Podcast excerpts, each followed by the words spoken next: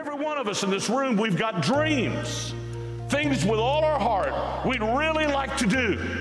But I promise you, the only way to get there is to make today count. Start and be faithful in the small things. Welcome back to There Is Always a Way podcast with Dr. Jay Strack. From Scotland, today's guest is first a wife and mom, and in her spare time, she's an author, Bible teacher, and television host. She has spoken around the world to over 6 million women and reaches a potential 100 million people daily as co host of the Life Today television program. She loves to make the Bible practical, sharing how God met her at her lowest point and helped her to rise up again her message is God is for you. Her books have sold over 5 million copies, including her latest bestseller, It's Okay Not to Be Okay. And in February of 2020, she released her newest book, Praying Women How to Pray When You Don't Know What to Say. Today, there's always a way with Sheila Walsh. Here's Dr. Strack. Well, hello, I'm Jay Strack, and I want to welcome you if you're watching or listening to There's Always a Way podcast. Thanks for joining us. And I'm really pumped today because we have a remarkable, remarkable lady with us. Now, I want to be Captain Obvious for just a second. Sheila Walsh is obviously a very powerful communicator. It's pretty obvious she's very effective at teaching the Word of God. And she's sold a few books, like about 5 million. So I'm Captain Obvious when I say, man, we've got somebody that I've got a lot of questions for. Your background, Sheila, all that you've been through, you've spoken around the world. Uh, New Zealand, Australia, South America, Brazil, I mean, South Africa, Brazil, and the UK. Let's not forget the mother country, and Texas. So we're, so it's amazing where all you've spoken. So with your background, having written 30 books, uh, having traveled all the places you've traveled, what's the first thing that Sheila Walsh, what comes to mind when you hear the phrase, there's always a way? Wow, Jay. First of all, it's just great to be with you. I love you and your darling wife, Diane, so, so much. But honestly, the first thing that would come to my mind is the moment when it seemed like there was no way. I remember a night when I ended up in a psychiatric hospital and lying on the floor, just thinking, how can there possibly be a way out of this pit of despair? But the Christ that I encountered at the lowest moment of my life has left me convinced that there's always a way. We know from experience, do we not? Yeah. Now, Sheila, the very first time I was, uh, now I had met you at the 700 Club uh, during a broadcast way back in the day, as everybody had. You know, you interviewed and were a part of so many things there at the 700 Club uh, during those years. And those were exciting years for the evangelical movement and uh, religious broadcasting. I mean, th- th- those were new and exciting times. But Sheila, that day, uh, I saw you stand and speak. There were over 10,000 people there. It was the Association of Christian Counselors. Uh, Tim Clinton's event in Nashville. The, the Grand Ole Opry was filled to capacity. And I watched you stand up, and I was very interested in what you were going to share. And you told your story. And the breakthrough book uh, that I certainly heard about for the first time that day, but I've heard much about it ever since, is it's okay not to be okay. And I believe that's what you were referring to when you talked about that moment when you found out there's always a way. But Sheila, you were so transparent, so authentic. And I watched you with those trained professional counselors that have heard about everything and I watch people wiping tears from their eyes and and almost a sense of this is why I do what I do as a Christian counselor. But tell us about it's okay not to be okay, why you wrote that book, and really where did you find the courage to be so candid and so transparent?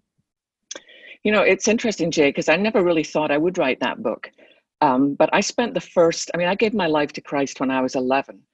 And by the time that I that my life collapsed and I ended up in in a psychiatric hospital, I realized I had spent all of my Christian life trying to be perfect because I felt as if if I didn't want God to stop loving me, I had to get it all right. Because as a child, I was only five when my father attempted to kill me and then took his own life. And the last look I ever saw in my dad's eyes, and he was somebody before his illness who I adored, was a look of absolute hatred. And so my reasoning as a child was if your own dad, who mm. once loved you, could suddenly hate you, then that's possible too with your heavenly father. So when I gave my life to Christ, I made a commitment. I will never let you down. I will get it right. I will be the perfect Christian if it kills me. And it almost did. Mm. And so when I finally ended up in that in that hospital, you know, I was used to, I went to seminary in London. I worked with Billy Graham and his crusades. I'd worked with Pat Robertson for years, you know, a man that I love and respect so much. But that night in the hospital, the only two words that I could squeeze out through my tears were, help me. I had no, I had nothing left. I'd, I no more things to juggle before God to say, look what I'm doing for you. It was just this desperate cry at the lowest point of my life. And I have to tell you, Jay, I experienced the presence of Christ in that least likely place in a way I'd never known before. I discovered the truth of Psalm 34 the Lord is close to the brokenhearted and saves those who are crushed in spirit. Wow. Well, I'm telling you, I've I've never forgotten uh, hearing that story for the first time, and I I hope and pray everyone watching or listening uh, this is a book, especially with what all's going on in the world right now. But that book, It's Okay Not to Be Okay, is one of the most, I don't want to call it a self help book because it's a God help book, but it talks about he, how to start right here, right where you are with all that pain, all that emptiness. And there is a way through, there is a way forward. Yeah, I used to, I spent so many years pursuing perfection Hmm. But then from that point onwards, I pursued Christ who is perfect. I realized that, you know, okay doesn't live here, but Jesus does. And we get to come as we are, not as we wish we were. Wow.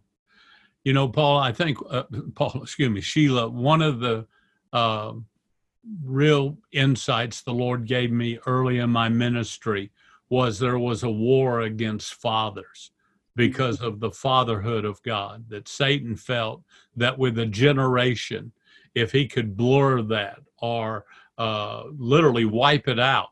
And, you know, I never will forget, uh, here I was 17, this junkie, methamphetamine, junkie, six broken homes, all the foster homes, etc. Uh, I always felt like a piece of luggage. And I walk in and they go, man, is anybody uh, told you about your heavenly father? And I said, well, I don't, I've had six, so I'm not really interested in having another. And little did I know that probably the, not probably, but the greatest need in my life would be to get a father. So I love to tell students and adults, I didn't have a father, didn't have a family, I didn't have a future, but when I invited Jesus into my life and he came, I got all three. I love that, Jay. Wow, that's powerful. I didn't know that part of your story. But you're right. And even if you look at the way that TV and movies portray fathers, mm. there's such a negative, there's such an attack. And I mean, I'm I speak to women, that's my heart. But you don't have to damage the image of a man to, to realize your role as a woman. I mean, God has given the very fact that God calls himself our Abba, our Father. And I'm often moved by the fact that at the most vulnerable, needy, pain filled moments of Christ's life, it's the one time, and Luke records it for us, that we get to hear Jesus use that most intimate of terms Abba, mm. you know, I need you now, Father. Mm. Wow. Well, Jesus needed to pray that. Gives us pretty good license to go, it's okay for me to come with this pain and hurt.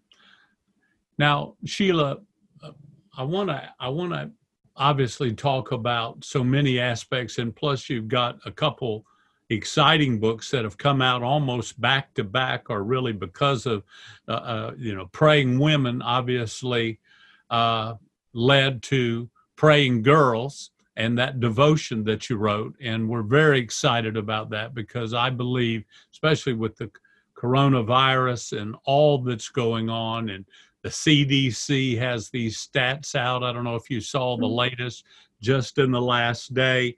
I wrote a couple of them down here, but you know that a quarter of all teenagers have contemplated suicide during the COVID 19 uh, quarantines. And then CDC goes on to say there have been 19 various quarantines, but it seems like forever. But it also goes on to say um, that the kids that have this real cry for help, it's pretty obvious that we need to teach a generation how to pray. Yeah, I read those stats yesterday, Jay, and honestly, I was heartbroken to realize that so many young people are in so much pain. And I think if you, I've talked to a couple of young girls who attempted to take their life. I mean, they were serious about it, it just didn't succeed. And when I talked to them, they said, honestly, they didn't want to die. They just couldn't bear the pain anymore. They just wanted the pain to stop. And I found myself uh, the first month of COVID, you know, I'm I'm used to being out, I'm used to speaking and teaching. And the first month I thought, well, this is great. I just binged watch, you know, the great British baking show on Netflix and stayed in my jammies for a month. But then I found myself sinking and I found myself, you know, waking up with a feeling of dread of and, and then my own son got COVID and he's um, at Houston Baptist in Houston and we're right. in Dallas, Texas. And everything in me wanted to go and be with him and I couldn't. So I, I, remember one morning going out on the little balcony of the townhome where Barry, my husband, and I live, and asking the Holy Spirit a very direct question How do I live at the moment? You know, what normal has gone. I can't do all the things I used to do. So, how do I live now? And I did something that might seem a little wacky to some people, but um, I do it every single day now. I, I, I walk outside and I raise my arms. And it's honestly not even so much as an act of worship, it's an act of absolute 100% dependence on God because I'm not going to make it on my own. When our son was a little boy and he traveled with me when I spoke with an organization called Women of Faith, sometimes we'd be coming back late at night and he'd be marching through the airport with his little Thomas the Tank Engine backpack. But when he got tired, he would stop and he would just raise his arms and he wouldn't say a word. He didn't have to. I knew, oh, darling, you're tired. And I would pick him up and hold him close. Jay, I do that every day now, Sundays three or four times a day. I just mm. go outside and I raise my arms. And it's just my way of saying, Father, I, I don't I don't get this. I don't know what we're going to do. And then I read a psalm out loud. It is so good for your ears to hear what your eyes are reading. And no matter what anybody who's listening or watching this is walking through right now, you will find yourself in the Psalms. They're brutally honest. And they it's almost as if God gave the Psalms to the people of God so they could pray them back to God. Sheila, you've become a great voice uh, to women, uh, women of faith was a little movement, did uh, fairly well, very impactful, obviously, for the glory of God but uh, also for those who don't know the Lord. I know uh, personally, I watched my wife Diane as God gave her this burden for She Loves Out Loud. We were at the inauguration. We saw all the angry women. We saw the protests. We saw all the noise and anger. I mean, it was, and I mean, every the whole city came to a, a, a standstill. It was, it was a mess, and it was not pretty. And I remember saying, well, you know what? Man, if these women want to have a rally, we'll get five million. I mean, you know, and I'm doing the typical guy thing.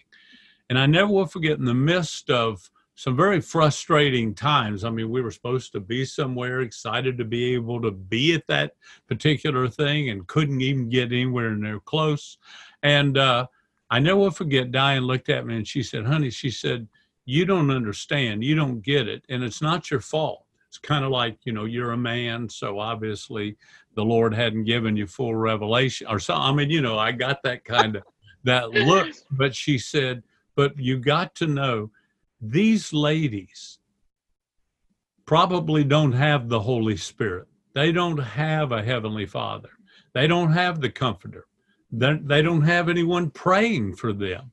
And she said what these women need more than a counter protest uh, and each side screaming, We're right, you're wrong.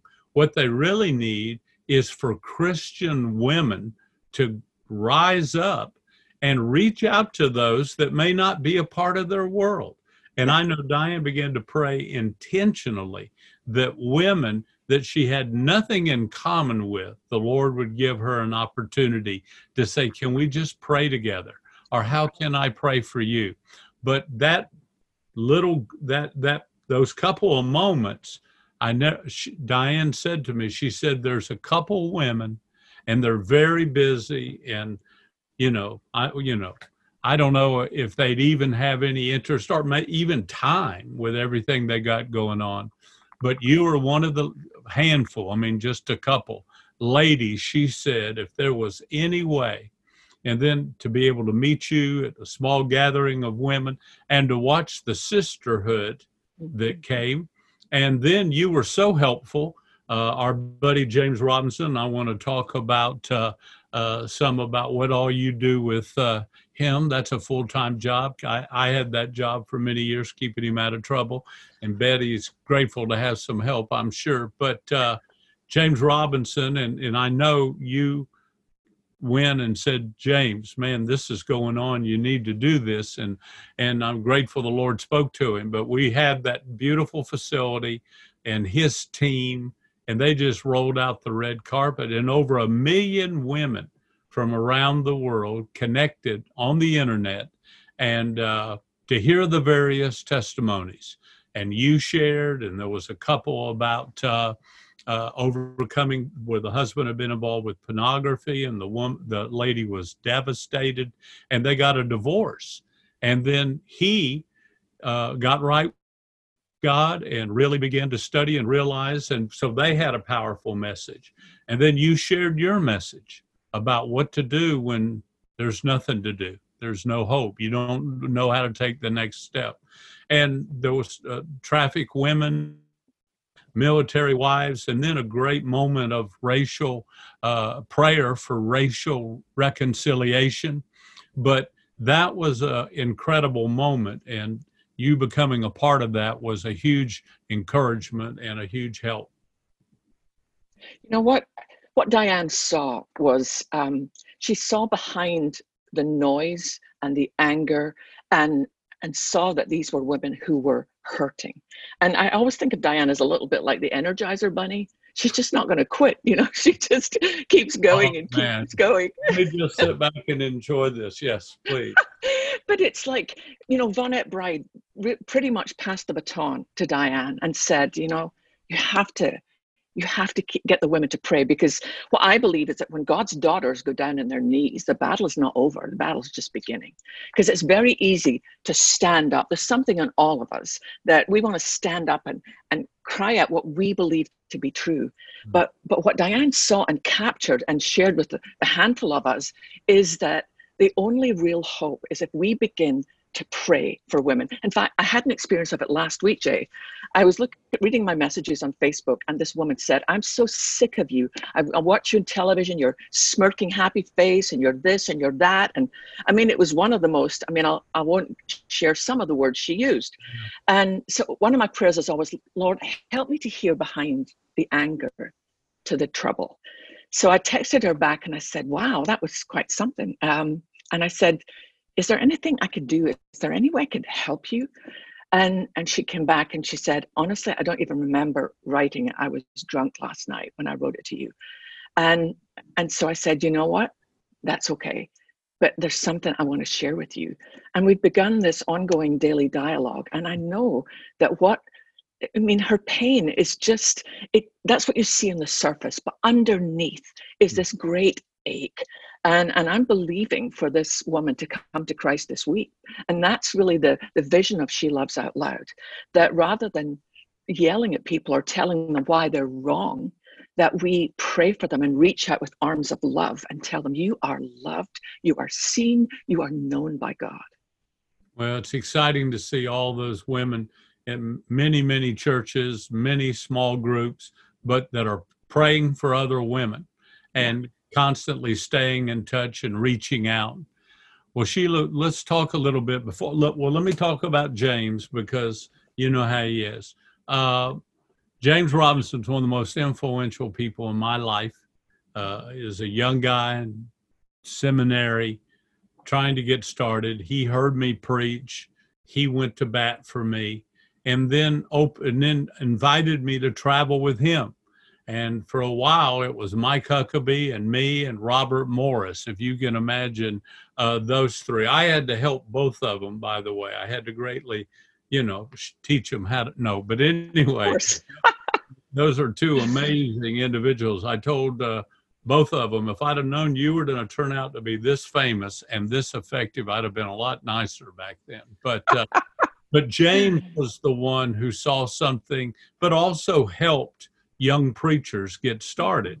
And we could go with them and travel and meet and see how you do crusades, how to give an invitation, how to, you know.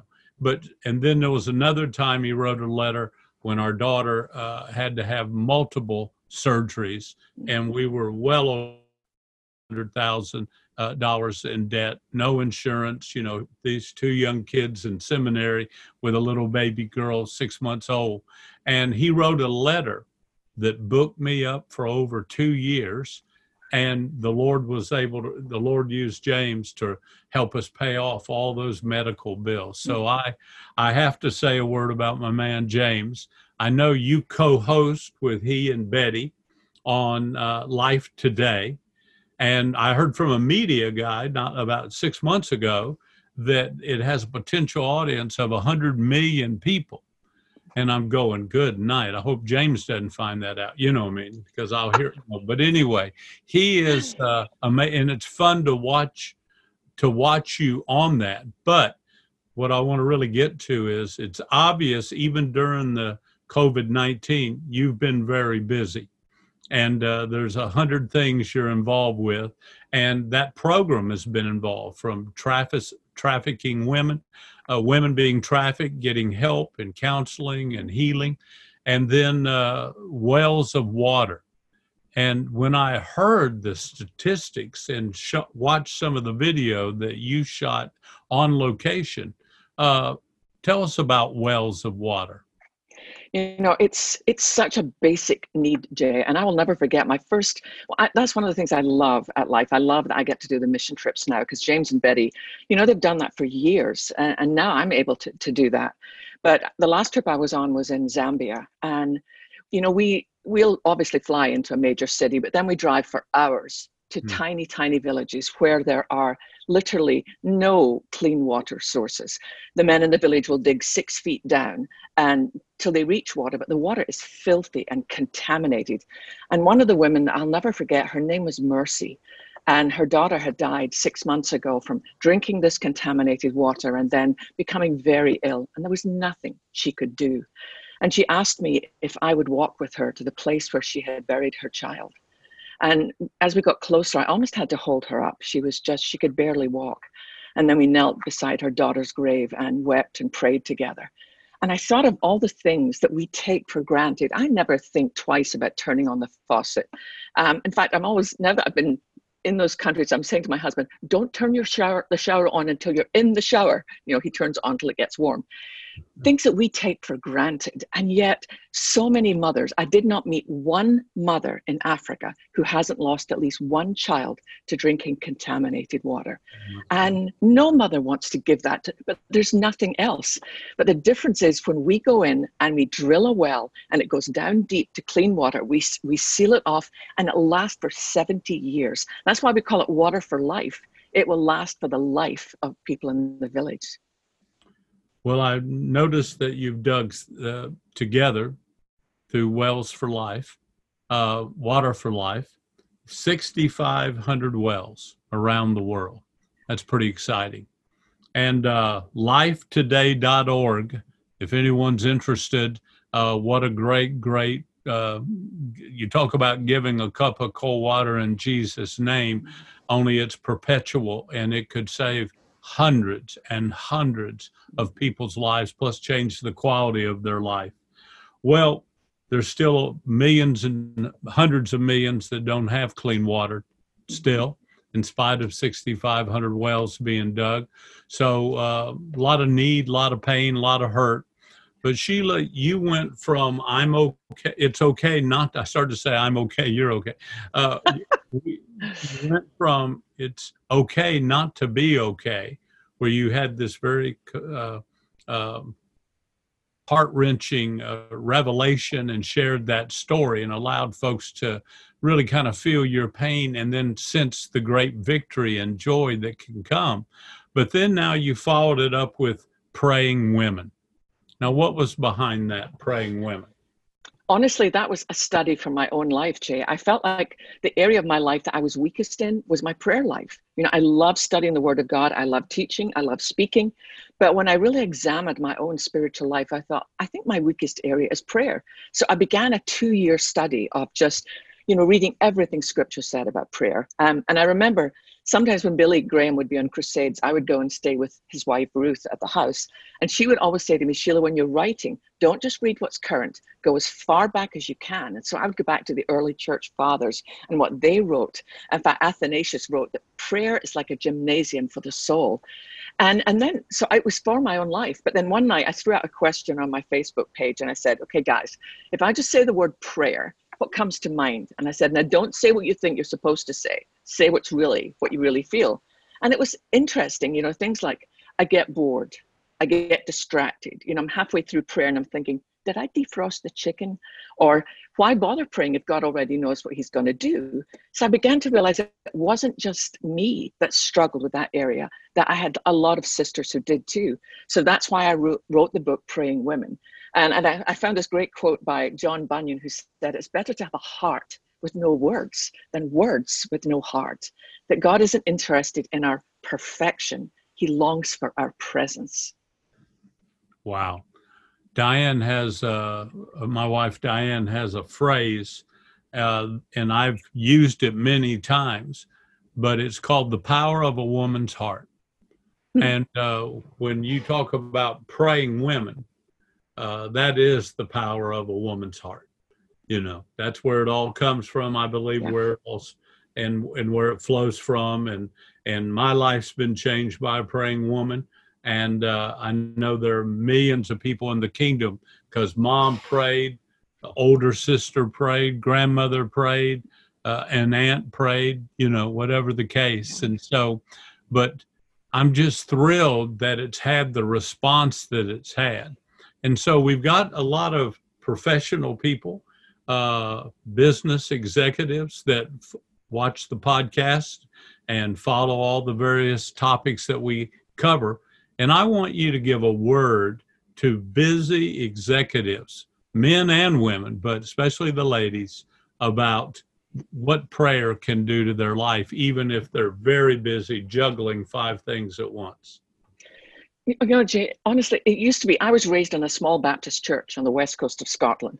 And so growing up in, in that environment, I knew that there was a couple of things I needed to do. I needed to have a quiet time and I needed to pray in the morning and pray at night. It was on my to-do list. Prayer is no longer on my to-do list. It's on my who I am list. It has literally changed my life, understanding that I get to come as I am and that there's nothing that I will face today or tomorrow that God doesn't already know about and already um, cares about. You know, in my little Baptist church, we grew up just um, loving Jesus and loving God, and we knew there was a Holy Spirit. We weren't completely sure what He did. Then I was in seminary, and for a year I went to a charismatic church where we were just bonkers over the Holy Spirit and we love Jesus and God. Now I have to say, the Holy Spirit has become one of my best friends such a comforter, such a counselor. I mean, every single morning when I get up, my first thing is, is good, mor- good morning, Lord. And I talk through my day and I sit in his presence. You know, there's a story I tell in the book that um, I, the year, I mean, the month before I went to seminary, I had a whole month when I graduated from high school and I was going to start seminary. And I thought I want to volunteer somewhere in our town. So I volunteered at a senior center. And every single day I would serve lunches or coffee or tea. But there was one gentleman I could never reach. He wouldn't talk, he wouldn't come to the table for lunch. And so I would take his lunch to him in a tray. And then one day I sat down and I said, um, Hi, my name is Sheila and I'm from this town, but one day I'm going to go to America. And his face lit up like he just won the lottery. And he said, I'm from America. And we became fast friends. But from that day onward, every time I walked through the door of the senior center, no matter what was going on, he would call out, She came! That's how I think God feels when we sit down in his presence. And I know you could be busy with a million demands, but there's all of heaven. When you take time out to sit in his presence, I believe you'll hear all of heaven cry out, cry out over you. She came. There's wisdom, there's comfort, there's peace, there's counsel. I it's just it's a lifeline to every one of us. Well, praying women and now praying girls. And yes. what is going on with our young people today and all they face, uh, I don't know of a timelier book or a title that ought to grab everyone's attention. Anyone that has it, uh, course, Amazon makes you could get it uh, by uh, tomorrow at 4 a.m. I think. I mean, it's just amazing uh, how quick Amazon is. But I promise these are some great resources but I want to talk for a few minutes, uh, Sheila, about praying girls, teaching young girls. What would you say? How it's got difficult. It, it, it sounds almost diff, uh, impossible if you've ever had a teenage girl to teach her to pray. And of course, it's even worse for the guys, but that's a whole other story, right? But how do you teach a young girl to pray? You know, it's funny, Jay, when I wrote Praying Women, and it was actually when I was in the studio recording the audiobook, I found myself time after time thinking, I wish I knew this when I was a young girl. I wish I'd known this. I wish I'd known you get to come as you are. I wish I'd known that God cares about every single thing. I wish I'd known I don't have to be alone. I wish I'd known that God thinks I'm beautiful. And so that's why I started to write this devotional for, for girls called Praying Girls. And even when I was, I was recording the audiobook for it, I found myself at times just weeping at the truth of being able to tell girls that um, you hmm. don't have to listen to the lies in your head. You don't have to listen to what somebody tells you. If your family's in conflict, there's power in the name of Jesus. It was just a very exciting project for me to record and to write about. And it's a devotional that comes with it and a prayer plan for what, 31 days, I believe? Just 60 days. 60 days. Wow. To yeah. get them in the habit and uh, get them on their way. Well, Sheila, thank you for your time. Uh, Sheila Walsh, uh, amazing, amazing lady. And thank you for all you do for so many. Thank you, Jay. And thank you for listening to There's Always a Way with Dr. Jay Strack. If you enjoyed today's episode, share it with a friend by taking a screenshot and posting it to your story or tagging us on Instagram or Twitter at the letter J Strack 007. If you haven't yet, we'd love for you to rate and review the podcast. Because of you, others are able to be encouraged and equipped by these incredible episodes.